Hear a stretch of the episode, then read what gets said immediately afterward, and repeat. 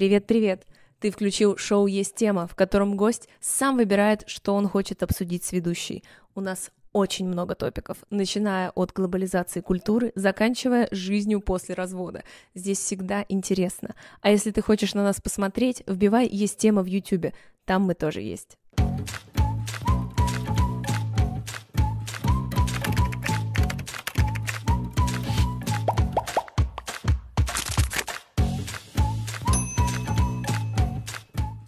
Здравствуй, дорогой Покрас. Мы в Шарже. Я очень рада, что вы тут встретились. Расскажи мне, пожалуйста, про что мы сегодня будем говорить. Привет. Да, рад тебя тоже видеть, особенно в таком необычном месте. Да. Кто а, же это все сделал? Да-да-да. Кто, кто это делает? Слушай, мне кажется, сегодня тема будет про культуру и про как раз такую культуру, которая глобализируется, которая меняется, и как, в принципе, мы в этой культуре себя находим. Мой первый любимый вопрос, почему эта тема? Почему как-то тебя это так затронуло? Мне интересно говорить о культуре, потому что это вечная тема, и она действительно постоянно так сильно трансформируется, что те, кто вчера были экспертами в культуре, сегодня могут быть абсолютно вообще ничего в этом не понимающими. То есть ты постоянно должен себя обновлять и как-то трансформировать, что-то новое узнавать, чтобы соответствовать или даже обгонять эти процессы. Ну и, естественно, как э, современное искусство, оно должно даже влиять на эти процессы. Поэтому, мне кажется, это очень интересно. Ну, я соглашусь с тобой. А что мы понимаем тогда под культурой? Я думаю, что если уходить в терминологию, то культура — это все, что нас окружает с точки зрения того, что создано человеком, осмысленно mm-hmm. человеком и, в принципе, имеет тот или иной контекст, тот или иной смысл. Но вот все-таки возвращаясь к нашей заявленной теме глобализации и локализации культуры, давай попробуем, может быть, как-то сформулировать свое отношение вот, потому что я могу сказать, что мне очень тяжело здесь как-то занять какую-то радикальную сторону, которая скажет, например, господи, глобализация — это прекрасно, хотелось бы унификацию этой всей культуры, вот мы все такие прекрасные, одинаковые. При этом, опять же, когда мы уходим в жесткую локализацию, мы обычно получаем что-то неприятное, радикальное в стиле национализма. И как будто бы мы наблюдаем, знаешь, не то чтобы борьбу ради борьбы, но что-то, результатом чего не может быть победы ни одной из сторон. Вот э, посещали ли тебя когда-то такие мысли и заземляли ли они тебя на какие-то примеры? Мне на самом деле всегда казалось, что в принципе история про локализацию строится от двух основных факторов. Это культура и география. То есть угу. очевидно, что если у государства есть территория, то территория либо является изначально некой границей для распространения культуры и некой локализации этой культуры, а второе уже, если внутри государства есть какие-то маленькие там мини-государства, республики, угу. какие-то там, не знаю, сообщества. То есть это уже получается культура в культуре. И вот это вот углубление, оно постоянно сдерживалось еще следующим фактором. Это фактор языка. Настолько сильное отличие, хотя по сути те же самые люди и, скорее всего, во многом те же самые ценности. И история про глобализацию — это идея того, что в наш мир приходят технологии, и они влияют на человека быстрее, чем человек сам к этому может быть готов. Угу. То есть как только у нас, например, появляется переводчик э, в айфоне, мы перестаем думать о том, как сказать по-английски какую-нибудь сложную фразу. Для нас уже скорее стоит вопрос, э, как быстро я ее напишу mm и переведу, чтобы вообще, в принципе, донести до людей как информацию. То же самое с э, наверное, барьерами, которые влияют на культуру. Как только появился интернет, человек перестал знания прятать у себя в сундуках, в библиотеках. Они стали доступны всем, они стали во многом бесплатные, и они стали а, мультикультурными, многоязычными, и тем самым уравняли огромное количество людей одновременно в позиции доступа к информации. Эти все процессы они меняют, в принципе, парадигму того, как человек воспринимает мир вокруг нас. То есть если наши не знаю, там, дедушки воспринимали мир и карту через призму того, что мы захватим, чтобы это стало нашим, то сейчас нам не нужно... Нет, ну... а, так, сейчас, ну, сейчас опять... Не могу сказать, что все переключились на новую, да. Но есть, есть, есть еще люди старые мышления, но мы новые. Мы да. все-таки новые поколения, и как раз новые поколения интересны тем, что они хотят это предыдущее поколение или нет, но меняют э, очень многие правила. И правила игры сейчас меняются в сторону того, что человек не может контролировать границы так же жестко, как раньше, контролировать... Э, границы физические, границы чего? Я думаю, что границы физические, да, государства. То есть чем угу. больше мы путешествуем, тем сильнее происходит э, обмен знаниями, опытом, и вот эта культурная такая вот большая замиксовка, условно. Ну вот здесь чуть-чуть давай посидим, обсудим это, потому что мне кажется, здесь такой тонкий момент, начиная еще с ковида, когда как будто бы глобализация, скажем так, споткнулась и жестко упала, э, потому что ну, наше передвижение довольно сильно ограничено.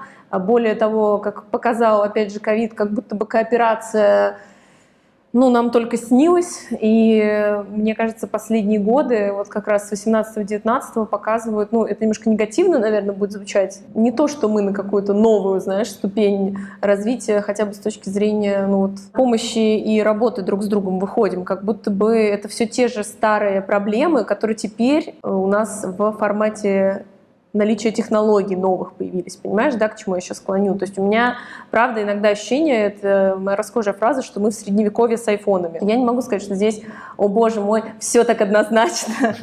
Тогда контраргументы некоторые сейчас полетят. Давай, не, я супер Во-первых, нам нужно понимать, что есть условно лица, принимающие решения. Да. И эти лица принадлежат тому или иному поколению. Угу. Сейчас, э, во времена кризисов, лица, принимающие решения, это старые поколения. Это старые политики, старые там, политтехнологи, старые там, социологи и так далее.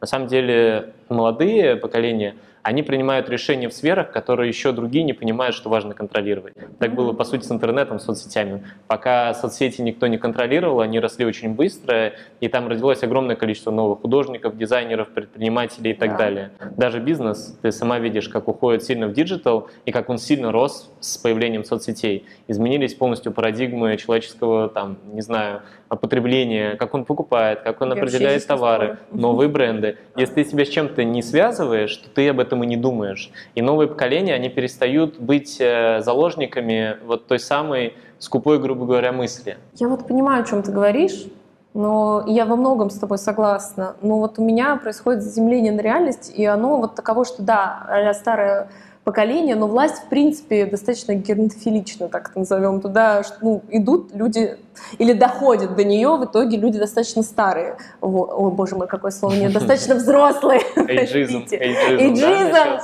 Полиция комментариев. Выезжает за мной. Ну, то есть это правда определенный тип ума, характера и вообще человека, мне кажется, человек политический. И я согласна, что молодое поколение может себя не отождествлять ни с чем. Они такие, мы жители интернета, и вообще мы супер как бы постироничны, нас вообще ничего не колышет. И я еще раз соглашусь с тобой, что прекрасный был мир соцсетей и интернета, а, никем не контролируемый, но даже с учетом нового поколения, там, зумеров, альфа, они там уже обнулились и пошли заново, а, мне кажется, они приходят в ситуацию, где они в невыигрышной позиции, потому что, ну, Хорошо, эм, возьмем соцсети, да, окей, мы радуемся тому, что Илон Маск купил Твиттер, э, потому что мы такие, боже мой, может быть, эта площадка будет менее э, душная и более свободная. Но это скорее, мне кажется, какая-то единичная история. И тот факт, что мы так сильно этому радуемся, ну я лично, да, такая, блин, прикольно, э, говорит о том, что это как раз дает контраст с тем, что происходит в других сетках, где я, например, себя ну, не могу сказать, что чувствую очень свободной, да, это даже не вопрос моей страны какой-то, а в принципе того, что я сегодня выкладываю вот Леру на фоне твоей работы и говорю там, что типа даст леща любому, кто захочет облить тут что-то, и мне удаляют эту историю, и ее начинают жестко цензурировать. То есть я понимаю, что не имея никакого там плохого намерения, я попадаю под какие-то ограничения. Такого много. И не я пишу эти ограничения, я прихожу на эту площадку, потому что у меня нет выбора в ней не быть. Да? То есть как будто мы живем в таком времени и мире, где ты должен быть в соцсети, ты должен быть со всеми повязан, но ты по факту не особо влияешь, понимаешь, на нее. То есть ну, я же, если я могу э, написать в поддержку, вот это, наверное, мое влияние закончилось, потому что дальше я Цукербергу или кому-то не, не напишу, не позвоню, они меня слушать не будут. То же самое с политикой. Ну вот опять же, мы смотрим на Понимаешь, все равно, все равно ты смотришь на Россию. Я вот понимаю, что, может быть, где-то в мире, там, в Европе, например, много, но я не имею этих данных. Если ты имеешь, вот было бы круто их послушать. Там большой приток э, молодежи в политику.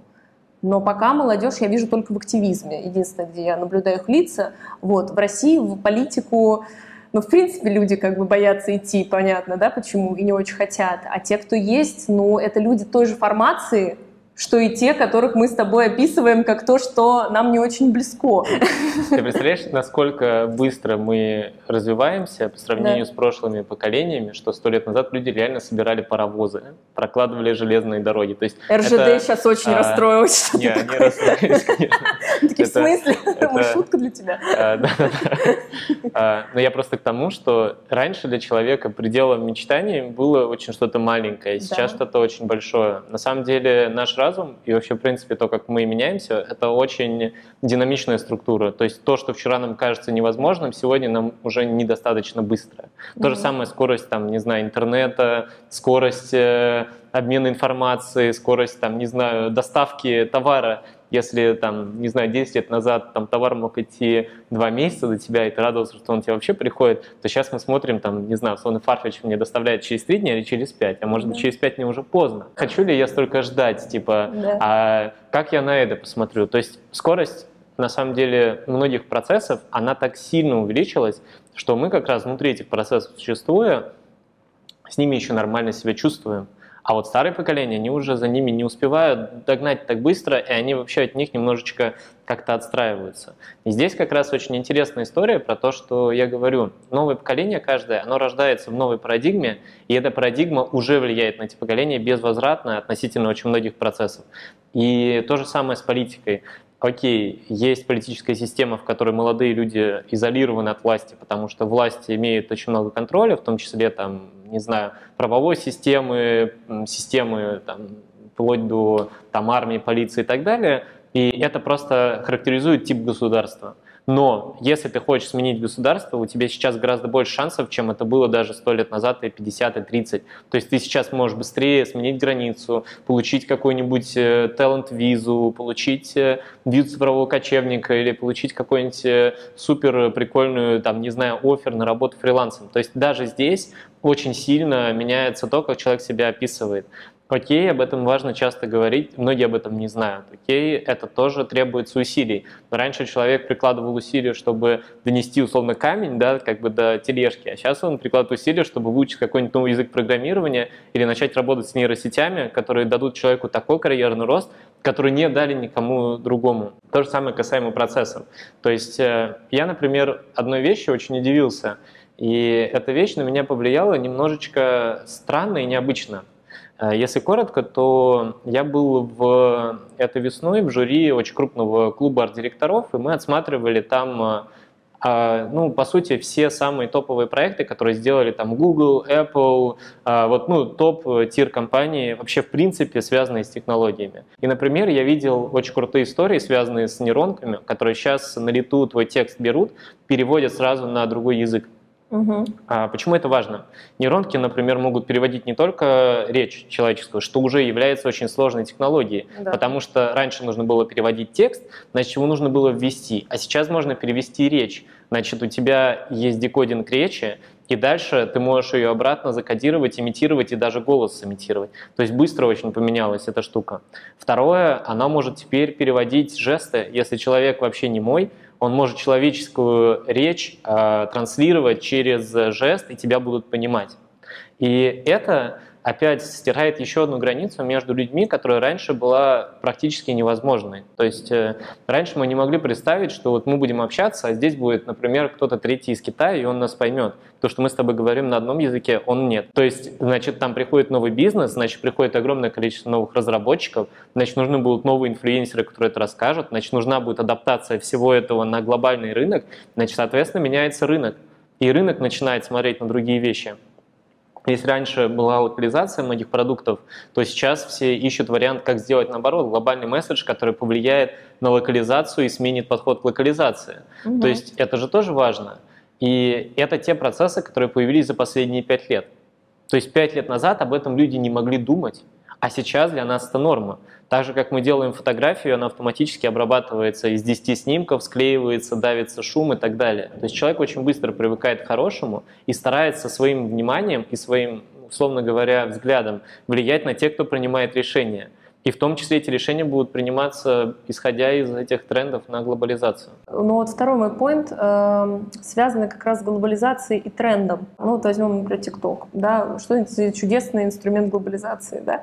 да, у тебя есть редкая ситуация, когда ты можешь супер сильно выстрелить, но при этом ты как будто бы а, в моменте роста или начала должен вместе со всеми снимать под один и тот же трек одинаковые движения, да, и ты как бы это все делаешь, и, ну, я не могу сказать, что я как-то сильно против, но как-то зафиксировать это, знаешь, хочется. И это вызывает, ну, такое, я не могу сказать, что отторжение, но скепсис, да, все-таки я, наверное, не альфа-зумер, угу. и я на это смотрю с такой еще а, аналоговой точки зрения периодически, я такая, ну, как будто бы мне это не очень нравится, потому что мне хочется чего-то как будто оригинального, да, и мне хочется вот пройти, найти что-то необычное. А у рядового человека, который хочет там попасть в эту глобальную струю, он вынужден делать вот эти копии-копии наших любимых и повторяться, и повторяться, и повторяться. И это тоже вызывает смешанные эмоции, потому что, знаешь, ты с одной стороны на это смотришь как на какой-то эволюционный процесс, когда вот миллионы-миллионы людей должны сделать все это одно и то же, чтобы в итоге у тебя получилась какая-то новая генная единица, но при этом наблюдать этот процесс, ты как-то хочешь его отделить и сказать, можно вот я буду смотреть только вот то, что получилось в итоге. Понимаешь, о чем я сейчас? Да, но это же тоже новый вид коммуникации человека. То есть, условно это говоря, TikTok построил формат общения, который раньше не существовал в индустрии. Этот формат общения имел э, аудиторию, наиболее mm-hmm. лояльную этому формату. И дальше, снимая одинаковые движения, ты, по сути, верифицируешь свой профиль для этой аудитории. То есть она начинает следить за тобой, потому что весь контент построен на том, что все друг за другом это повторяют. Да. И поэтому на вот этой вот повторении начинает очень быстро вируситься и распространяться органически. Но если мы посмотрим даже на Инстаграм, все равно большинство даже, там, не знаю, fashion-инфлюенсеров делают похожие фотографии. Вещи, все да. ищут одинаковые ракурсы, красивый да. бетон, минималистичный свет, делают понятную ретушь, делают понятный да. цветкор. Все делают это одинаково. Ну, вот я разговариваю с музыкантами, и здесь у нас э, был диалог о том, что ты как будто бы должен сделать выбор. А, вот, кстати, как раз ты художник, интересно с тобой тоже обсудить. То есть ты либо хочешь гнуть свою линию, и делать то, что там типа тебе кажется супер классным, но ты как будто бы тогда должен смириться, что если ты свою музыку не пишешь под то, чтобы она двигалась через ТикТок, а, ты вот должен жить на донаты и вообще на какие-то мизерные бабки. Либо ты идешь вот в этой мейнстримной линии, так сказать, а, и тогда вот у тебя больше шансов это все делать. И там они воют, что их лейблы заставляют снимать тиктоки, а они вообще не про это, и в итоге у них меньше становится времени на то, чтобы заниматься полноценно музыкой, потому что из-за вот этой, так сказать, э, нагнетающей скорости и конкуренции они вынуждены очень много своих сил тратить на какие-то процессы, которые не художественные. Они, знаешь, скажем так, э, маркетолого-танцевальные, так мы их и характеризуем. Понимаешь, о чем я? То есть есть такое ощущение, что да, процессы ускорились, да, э, дает потенциально больший охват это все, и это чудесно, у тебя есть много чем вдохновиться, много кто вдохновляется с тобой, но при этом ты как будто бы уже не живешь в чудесные времена, когда у тебя был меценат, который пришел и сказал «покрас». Ну вот тебе деньги, я в тебя верю, твори, что хочешь, и вообще все будет супер. Художник сам выбирает, он про прошлое, про настоящее угу. или про будущее. Да. Вот это как раз об этом. То есть если ты говоришь о настоящем, ты действительно должен соответствовать конъюнктуре настоящего. Угу. Если все сегодня, не знаю, пришли в такой-то сумке Баленсиага, возьми эту сумку, распиши и получи больше всего лайков. Угу. Ты будешь в конъюнктуре рынка, и ты тем самым поставишь себя в один ряд с теми, кому это нравится. Да. И таким вот перекрестным опылением всех тем ты быстро становишься человеком, который становится всем интересен. Но если завтра будет новая тема, и ты ее не повторишь, ты также быстро умрешь. Да. Потому что ты всегда был про настоящее, которое очень быстро забывается, потому что циклы в моде каждый год, а циклы в искусстве там бывают по 5, по 10, по 30 лет. И это совершенно разные отношения. То же самое касается, ну, в принципе, понимания рынка. То есть, э, если ты, например, художник, который вот действительно ждет своего мецената, ты можешь всю жизнь поработать с этим меценатом.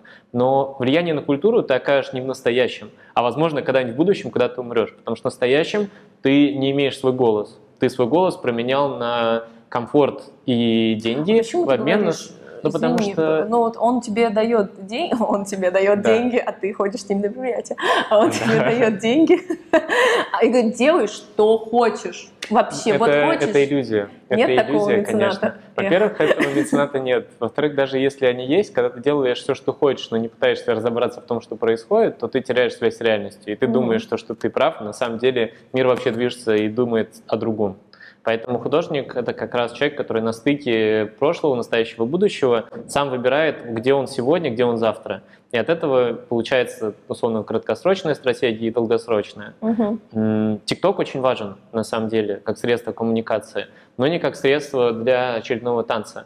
Потому что если ты, например, делаешь образовательный контент в ТикТоке, у него будет не 10 миллионов просмотров, но 200 тысяч. Или так 50 везде, тысяч. Знаешь, но это тоже хорошо, потому что это тоже твоя аудитория, с которой можно круто работать.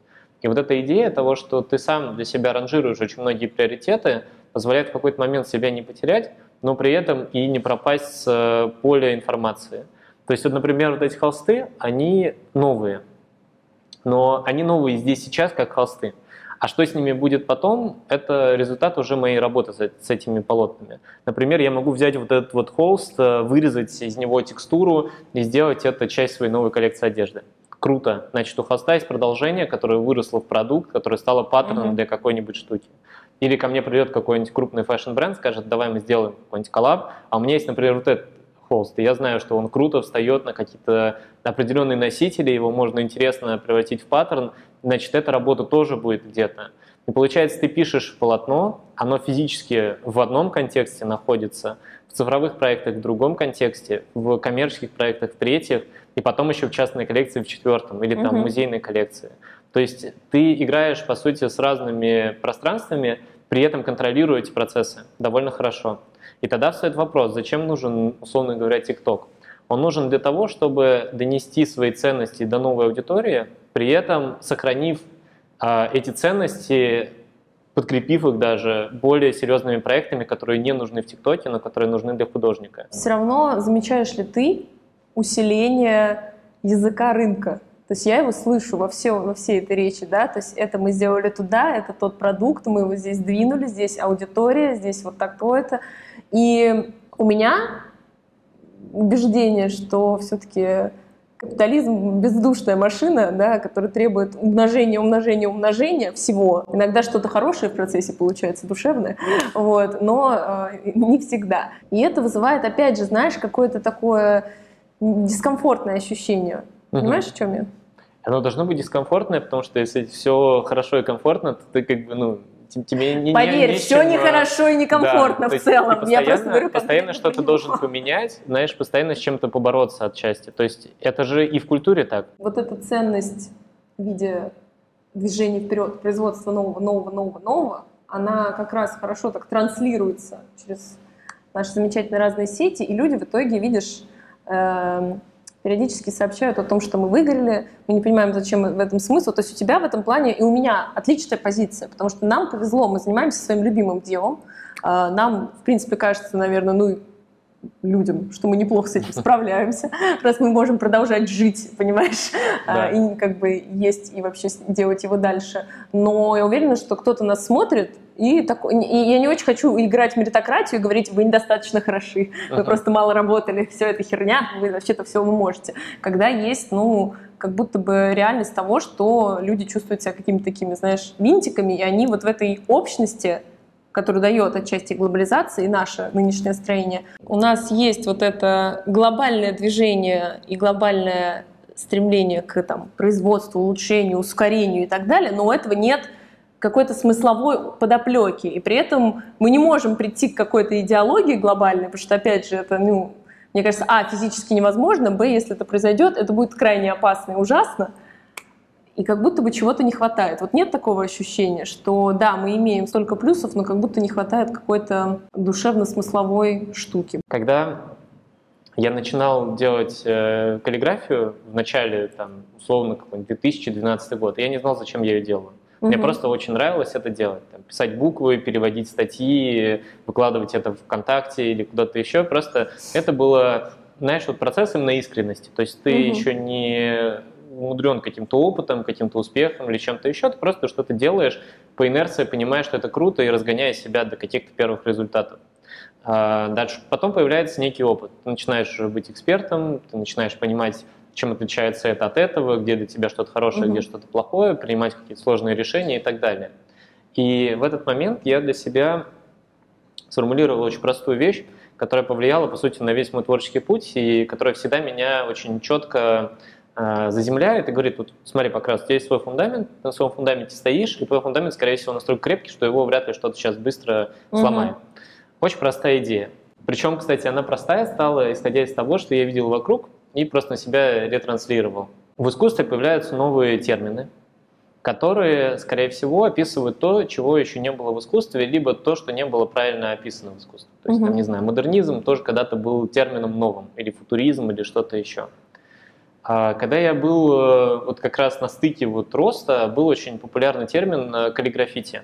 Угу. Это была очень новая для каллиграфии движуха, когда художники брали вместо кисти швабру и расписывали все, гигантские стены, площади, и это смотрелось очень круто, потому что это было максимально живо, и это было связано с уличной культурой, которая до этого тоже не существовала.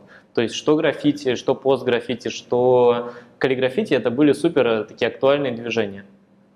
Я стал в этом себя очень круто находить, развиваться. Меня там сразу заметили художники, которые в этом же стиле работали я в какой-то момент понял, окей, у меня есть форма высказывания, которая со мной круто ассоциируется, которая мне нравится и которая имеет сильное комьюнити и интерес. И это давало мне очень сильный рост, потому что ты растешь за счет того, что ты привносишь в комьюнити новые проекты, которые нравятся другим участникам комьюнити и зрителям. Угу. Но это было не про меня с точки зрения философии, скажем так. Это угу. было про меня с точки зрения формы высказывания, но не смысла высказывания. Угу.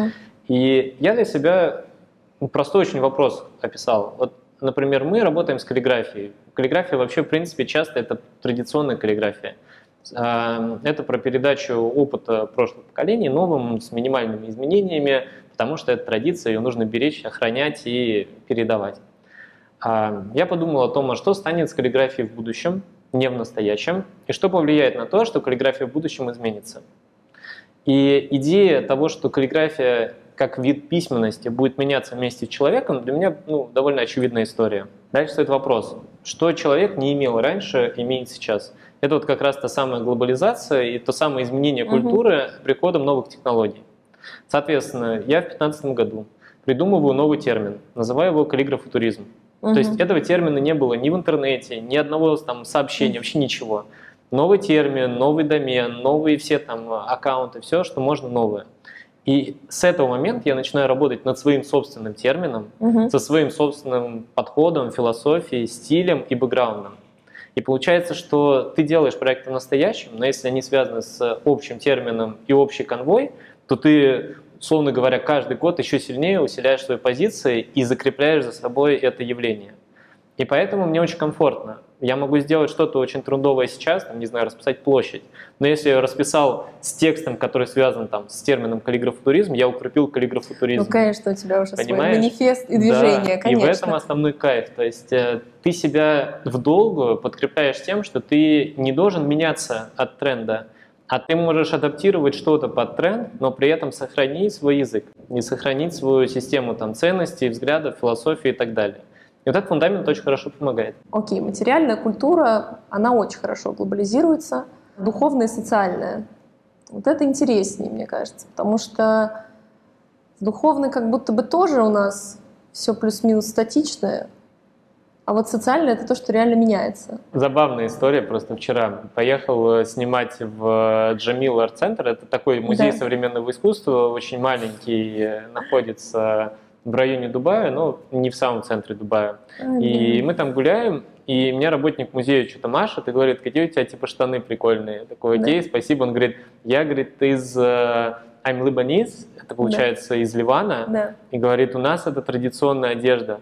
Mm. Я с ним начинаю общаться по поводу традиционной одежды, он начинает про нее рассказывать. Оказывается, короче, штаны а, не вот такого кроя, а крой, как у Рика Оуэнса, угу. с а, Таким. узкими ближе к концу, а да. вот здесь этой штукой и с длинной ширинкой. Это да. традиционная ливанская одежда, которая перевязывалась у них красными какими-то вышитыми золотом поясами. Он мне даже сказал, говорит, эта ширинка специально делалась снизу, чтобы было удобно этим пользоваться. И я реально у Оуэнса, когда видел, думаю, зачем тебе такая длинная ширинка? Типа, ну молния, типа модно, да. но как-то странно. И оказывается, что вот настолько мода интересно делает цикл, что ливанская народная одежда вдруг оказывается у Рика, и вдруг она там влияет, условно, на совершенно другую моду там во Франции или в условном каком-нибудь Нью-Йорке. То есть э, очень интересно все движется, И это как раз история о том, что мы иногда даже не замечаем о том, что что-то происходит, не зная там с точки зрения иногда культуры, образования, референсов какие-то явления. Мы не знаем, но помнишь, что эти любимые, любимые э, проснувшимися модниками Москвы Таби Бутс, которые вообще являются да. так-то классической японской обувью, если мне не изменяет память. И как бы они ходят спокойно, носочки свои носят, все супер.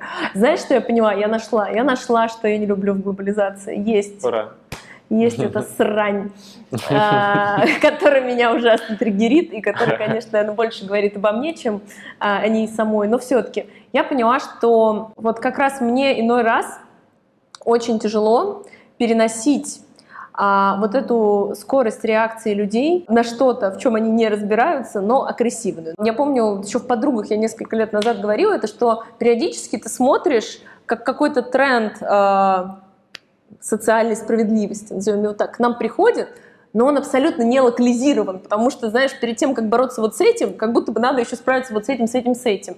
И mm это вот то, что мне не нравится, то, что как будто вот мы должны решать и как раз больше вкладываться в локализацию. Окей, давай немножко помечтаем. Смотри, Давай.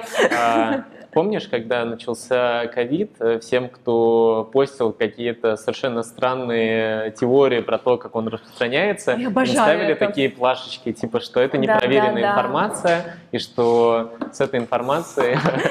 Скользнул Ура! Я хочу это оставить просто Короче, помнишь, все время эти плашки ставили и давали, что вот проверенная информация. Потом это стали делать политики, когда к выборам стали делать, что там, условно, Трамп э, вас обманывает, это вот на самом деле по-другому и так далее.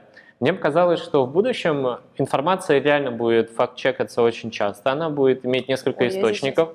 И, например, если у нас будет появляться условно какой-нибудь бренд кимоно, не от Ким, но от кого-то, то к нему спокойно можно вешать плашку, что этот бренд э, культурно апроприировал эстетику кимоно, и там, например, как с этим работать.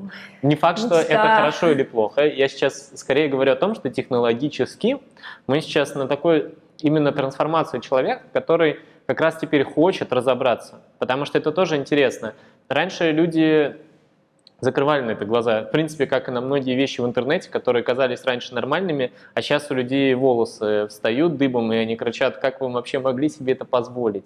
Вот, то есть то же самое будет со всеми остальными процессами. Они будут э, с точки зрения адаптации или локализации как-то переигрываться в новой форме. Мы просто еще ее не видели и не знаем, но, возможно, она просто будет другой она будет точно другой. Здесь просто вопрос, какой она будет, потому что я, например, вообще э, не могу сказать, что я в восторге от плашек. Э, это значит такая-то информация, это такая, потому что у меня вопрос о суде кто очень часто с этой информацией, потому что, ну, последняя шутка в Твиттере, и она имеет для себя оправдание, под собой основание, э, звучит так, что если кто-то говорит, что вы, у вас конспирологическая теория, подождите три года, и типа все скажут, что, блин, да, походу реально так, а, потому что ну, я вот здесь возвращаюсь к тому, что это все-таки определенного рода корпорации, и ими не идеальные роботы, квантовый интеллект управляют, да, а люди, которые имеют ну, свою тенденцию, свое влияние, и они это влияние так или иначе распространяют, да, иначе бы,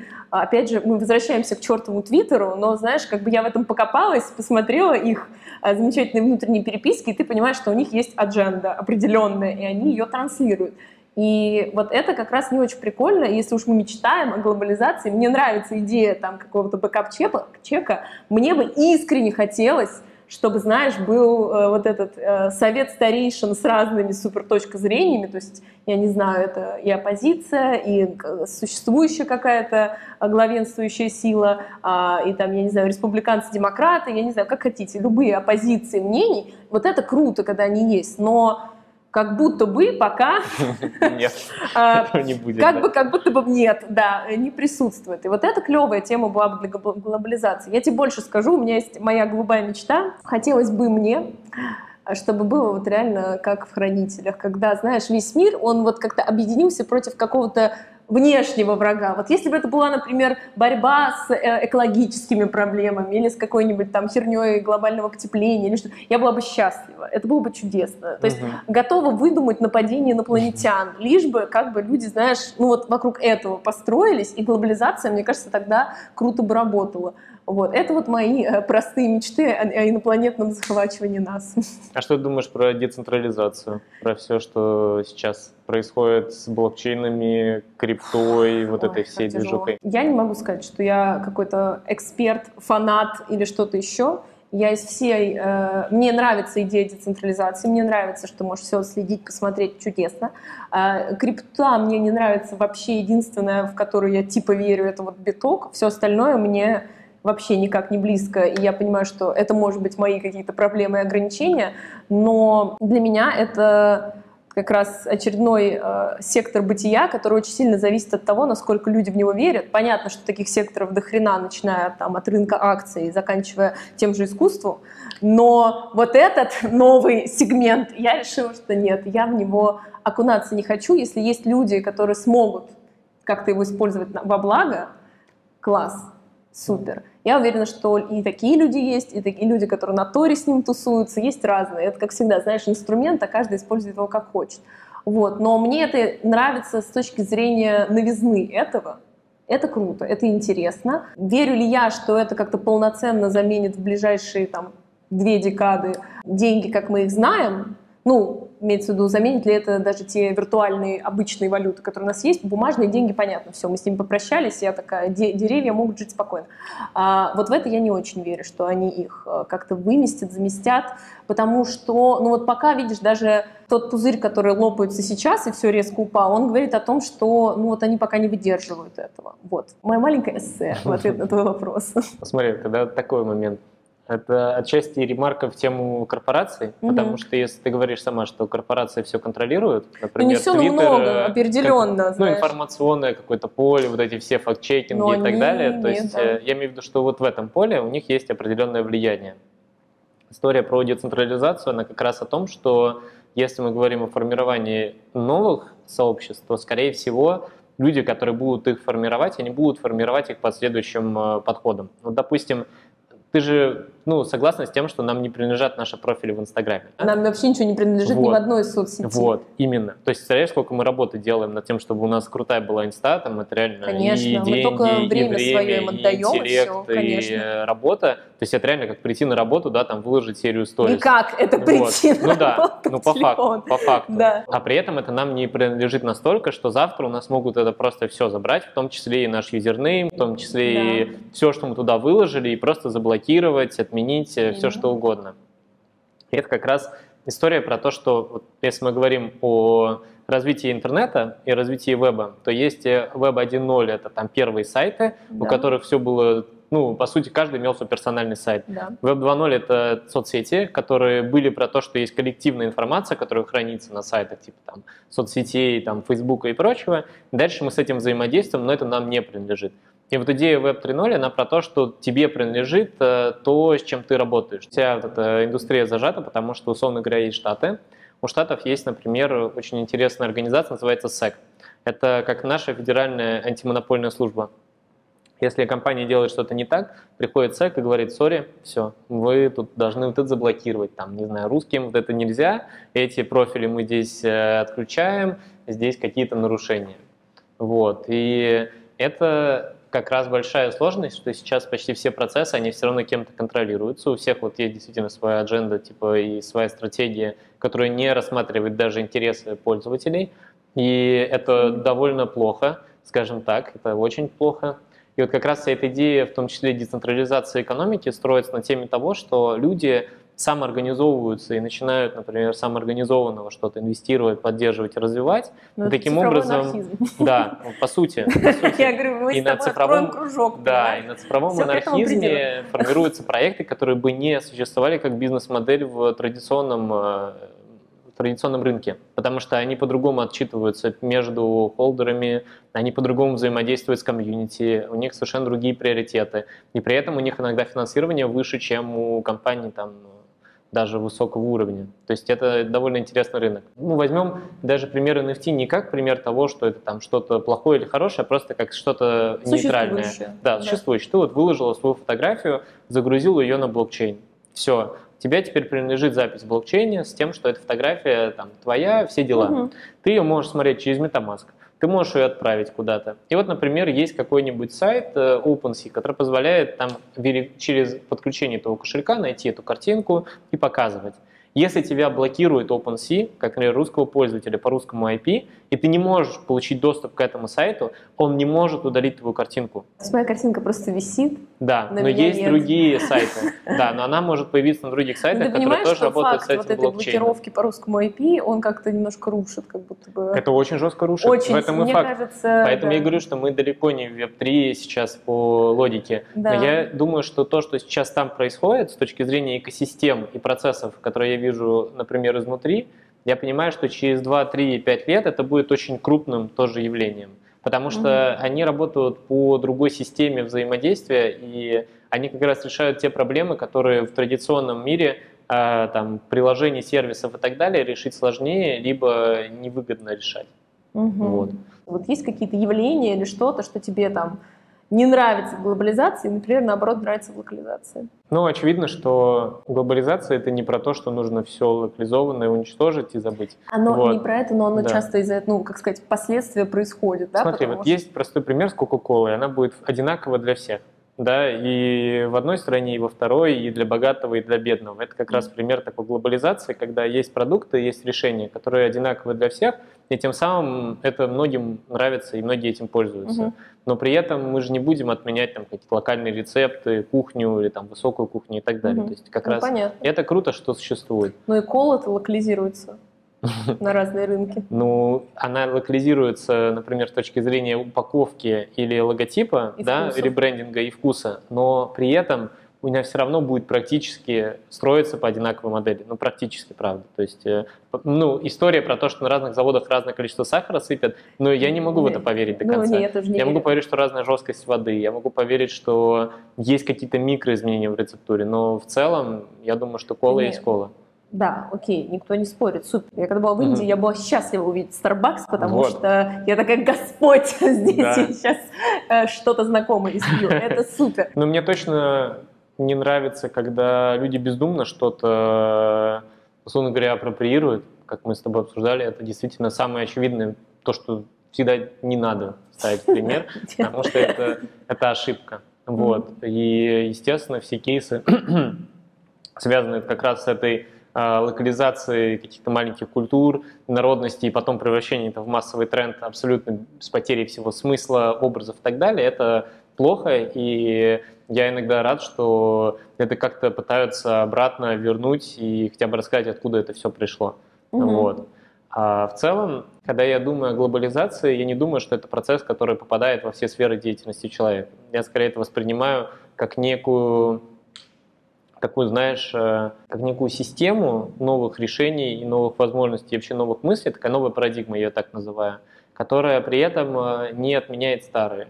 Условно говоря, если бы я как художник брал э, и менял язык или то, как этот язык написан с точки зрения там, буквы А, например, да, то я поменял бы букву А, а язык бы не стал менять. То есть для меня важно сохранить, например, оригинальность русского языка и быть там на биеннале русским художником, который работает с кириллицей, mm-hmm. но при этом знает, как работать и с латиницей, и если надо mm-hmm. с арабицей, и с остальными а, видами письменности или стилей. Но при этом я все равно остаюсь там, да, русским художником и человеком, который думает, да, там, на нашем языке. Но форма языка mm-hmm. может измениться. То есть, грубо говоря, вот мы берем слово «культура», да, и можем его написать просто ареалом, можем написать гельветик, это будет модно, можем написать комиксансом, это будет, скорее всего, как на детский праздник, да, такая культурка маленькая. Да. А, можно написать там капсом, и все таки сразу культура, или там просто маленькую какую-нибудь надпись, да, то есть у нас даже от формы того, как написано слово культура, может поменяться это восприятие. Угу. Глобализация — это скорее про то, что человек, когда пишет слово культура, он может взять там букву А арабскую, букву Л русскую, мягкий знак там какой-нибудь еще, и из всего этого вместе слово культура будет выглядеть иначе с точки зрения не семантики слова, а его визуального восприятия.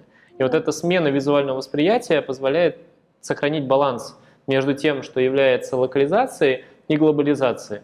Какие области, по-твоему, не подвержены глобализации? Я думаю, что все области подвержены. Все области все. подвержены. Ты просто страшно... сказал, что не все, но, по-моему, абсолютно страшно, все. Страшно то, что подвержены все, но не всем это надо, да. и не всем это нужно как замещение. То есть, опять же, если мы говорим вот даже о условном футуризме там, начала 20 века, то это было mm-hmm. там сбросить всех с парохода современности, yeah.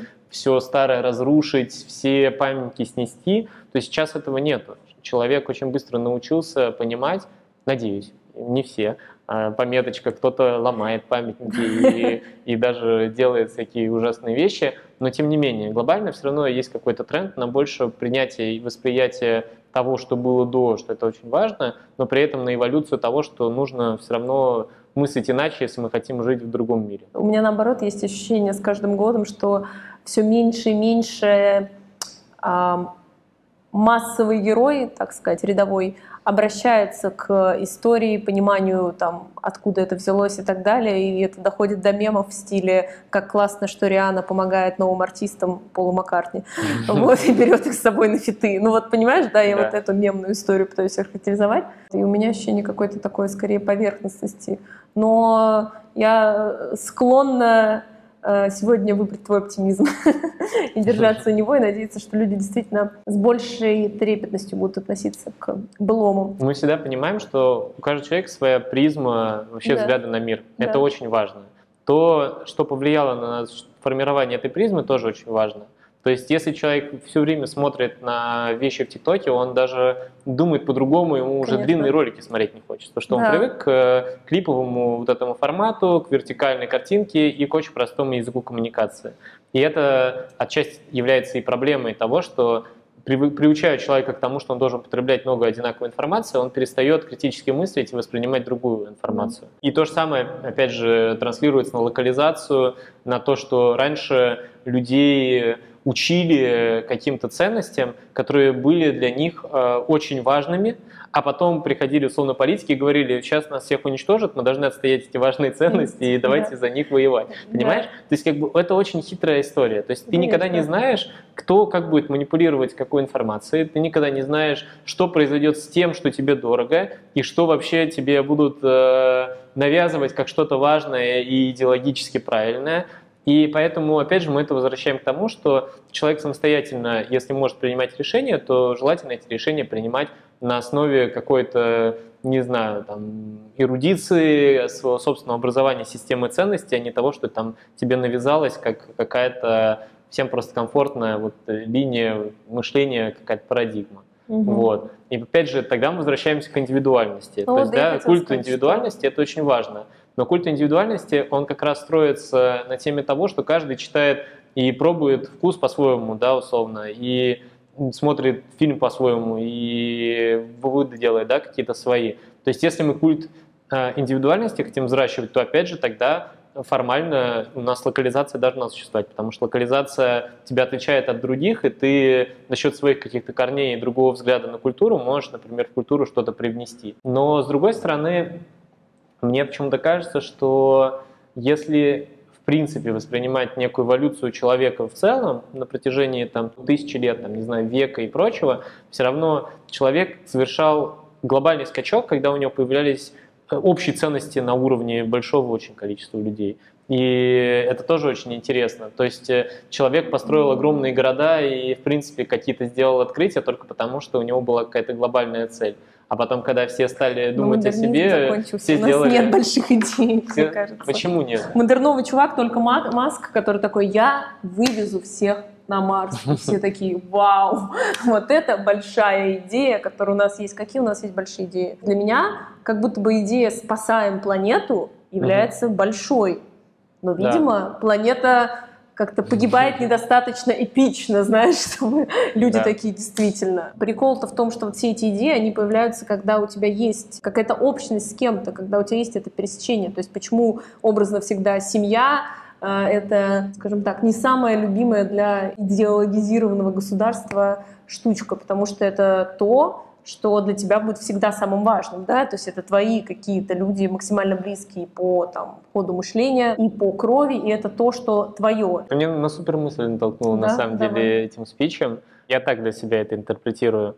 Если раньше твоя общность строилась на том, на какой земле ты вырос, кто твоя семья и так далее, да, то есть это было основное, и от этого строилось, то последнее время, последние там, условно, 10 лет, общность во многом строится за счет того, кем ты себя описываешь, и ты можешь найти людей общих с своими интересами во всем мире. То есть, грубо говоря, есть нелинейное формирование этих общностей. И как раз нелинейное формирование общностей приводит нас к тому, что уже территориальная общность не так сильно влияет на человека, как его, условно, какая-то, э, не знаю, субкультурная, например, принадлежность. И теперь человек будет гораздо больше защищать, там, не знаю, какого-нибудь музыкального артиста, чем принадлежность тому, там, Конечно. из Буктыла, он из Королева mm-hmm. или из э, Петербурга. То есть это же тоже интересная история. Мы сменили приоритеты, дали человеку самому выбрать, к какой общности он себя относит, и да. увидели, что люди гораздо охотнее принимают общности, которые часто даже являются, э, грубо говоря, эстетикой и мыслями, сделанными человеком вообще совершенно другой формации, там, на другом языке с тобой говорящим. Да. Ну, то есть это одна из причин, почему, когда говорят про теории поколений, типа зумеры, бумеры и так далее, это не очень рабочая схема, потому что это скорее майндсеты. То есть я, например, могу там разговаривать с тобой, у нас сейчас будет там наша третья подруга, которой 80 лет, и она такая, блин, чуваки, все супер, топ, согласна. Но, как бы, знаешь, по теории поколений, она к нам вообще не вписалась, она должна быть бумером, который сидит в своем доме и такая, все, всех геев на костер, вот. А как бы она с нами. Она с нами. Она она с нами. Вот. Да, это, в этом есть, конечно, свой прикол, это точно произошло благодаря интернету и как раз глобализации. И это приводит к тому, что э, в какой-то степени мы можем сказать, что твое вот это территориальное государство или что-то, это ну, своего рода бренд. И чтобы тебя любили, э, твои, как сказать, изначальные э, покупатели, которые родились на твоей территории, надо с этим брендом, наверное, как-то работать и какие-то определенные ценности транслировать. Находимся, так сказать, в эпицентре.